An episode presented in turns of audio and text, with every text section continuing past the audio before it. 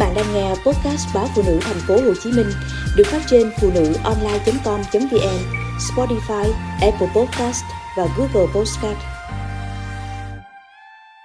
Trái điều, miền ký ức của thế hệ 8X, 9X. Sau Tết là mùa thu hoạch điều. Giá trị kinh tế của cây điều nằm ở hạt, trái dù to hay đẹp thì cũng chỉ là rác. Vậy nên hơn chục năm nay, người ta thường ưu tiên trồng điều cao sản, lại cho trái chỉ nhỉnh hơn ngón tay cái một chút, nhưng cái thước hạt lớn hơn, người ta cũng không còn dùng cây khoèo mà cứ cách ngày lại vào vườn, gom trái thành từng núi nhỏ, lặt lấy hạt. Hồi đó khi hái điều, ba tôi thường khéo léo móc vào trái điều, giật nhẹ, hoặc móc vào nhành điều, rung mạnh, trái điều chín thi nhau rụng lợp bột. Trái điều được chọn là những trái to nhất, chín mọng nhất và không bị dập. Bữa tiệc bắt đầu khi chén muối ớt cay xè được đem ra, đứa lớn cắt một phần ở đầu và đuôi trái, rồi sắc lát mỏng hay chẻ dọc như bổ cau.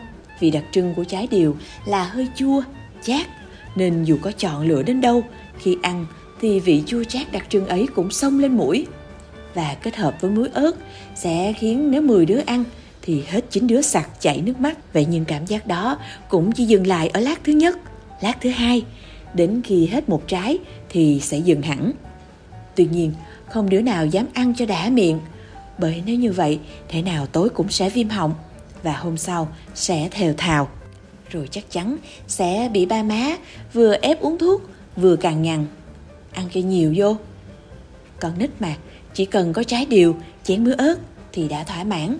Người lớn lại nghĩ ra nhiều cách ngay hơn. Món cá hố kho điều, đời thứ ba của nhà tôi là một ví dụ. Má tôi kể, hồi những năm đầu cả nhà đi kinh tế ở Đạ Hoai, tiền ít mà nhà đông người. Một ngày, cũng vào mùa điều, bà ngoại nhìn ra vườn điều đang chín, rồi cầm rổ ra vườn, hái trái điều chín, cắt bỏ hai đầu, kho cùng cá hố. Đến bữa cơm, không chỉ ba má mà đám cháu đều thấy lạ, bà ngoại phải ăn thị phạm, khen ngon, rồi cả nhà mới dám gấp ăn. Mà ngon thật, trái điều khi sống có vị chua, chát, ngọt. Ăn nhiều một chút sẽ cảm thấy hơi khó chịu. Mà những lát điều kho thì lại khác hoàn toàn. Chúng mềm, mọng, đủ vị chua cay mặn ngọt mà lại tan ngay trong miệng. Kết quả, phần điều hết veo mà cá hố chỉ hao vài miếng. Xế chiều, bà ngoại lại hái thêm trái điều. Ngoại cắt cắt, kho kho, nêm nếm để chuẩn bị cho bữa tối.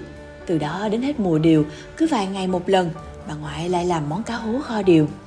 Từ khi ngoại mất, má đứng bếp và giờ là tôi. Cá hố kho điều có cách chế biến khá đơn giản.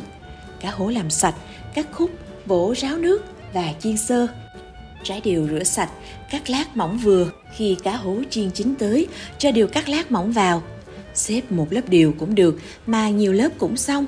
Tiếp đó nêm ít nước mắm, đường, bột ngọt, hành tím, tỏi và ớt tươi, rồi đậy nắp để lửa nhỏ. Một lát sau, nước sẽ tiết ra từ trái điều, thấm xuống đáy nồi, thấm luôn phần cá. Khoảng 30 phút sau, nêm một ít gia vị, rồi kho tiếp chừng 30 phút nữa thì tắt bếp. Cá hố kho điều, ăn nóng mới ngon. Bởi kho lâu nên điều mềm và rất dễ nhũng. Khi gắp ra đĩa, cần phải hết sức nhẹ tay. Cũng nhờ kho lâu, điều có đủ vị chua cay, mặn ngọt, còn cá hố thì hơi lạc. Đó cũng là lý do điều luôn hết trước cá và nồi cá kho điều thường được châm thêm ít nhất một lần điều. Nếu cá hố kho điều là món chính cho bữa ăn cơm thì gỏi điều lại là món ăn chơi, món khai vị dành cho tiệc tùng và dành cho những ngày sau này khi nhà khá hơn. Nói như vậy vì thành phần của món gỏi điều khá xa xỉ với gà ta thả vườn chắc nụi, hạt điều rang muối thơm lừng, giòn rụm. Công thức món gỏi điều của má tôi như sau: xé nhỏ thịt gà luộc, trộn gà cùng rau thơm, đều sắc mỏng, mắm trộn gỏi. Mắm trộn gỏi tất nhiên không cần nước cốt chanh mà vị chua chát của trái điều sẽ đảm nhận phần đó. Tất cả đều hái, bắt hay nuôi trong vườn nên món gỏi điều bắt mắt với màu vàng, đỏ của trái điều, xanh của rau thơm và trắng của thịt gà. Gỏi điều ăn không cũng ngon, xúc cùng bánh tráng thì càng bắt miệng.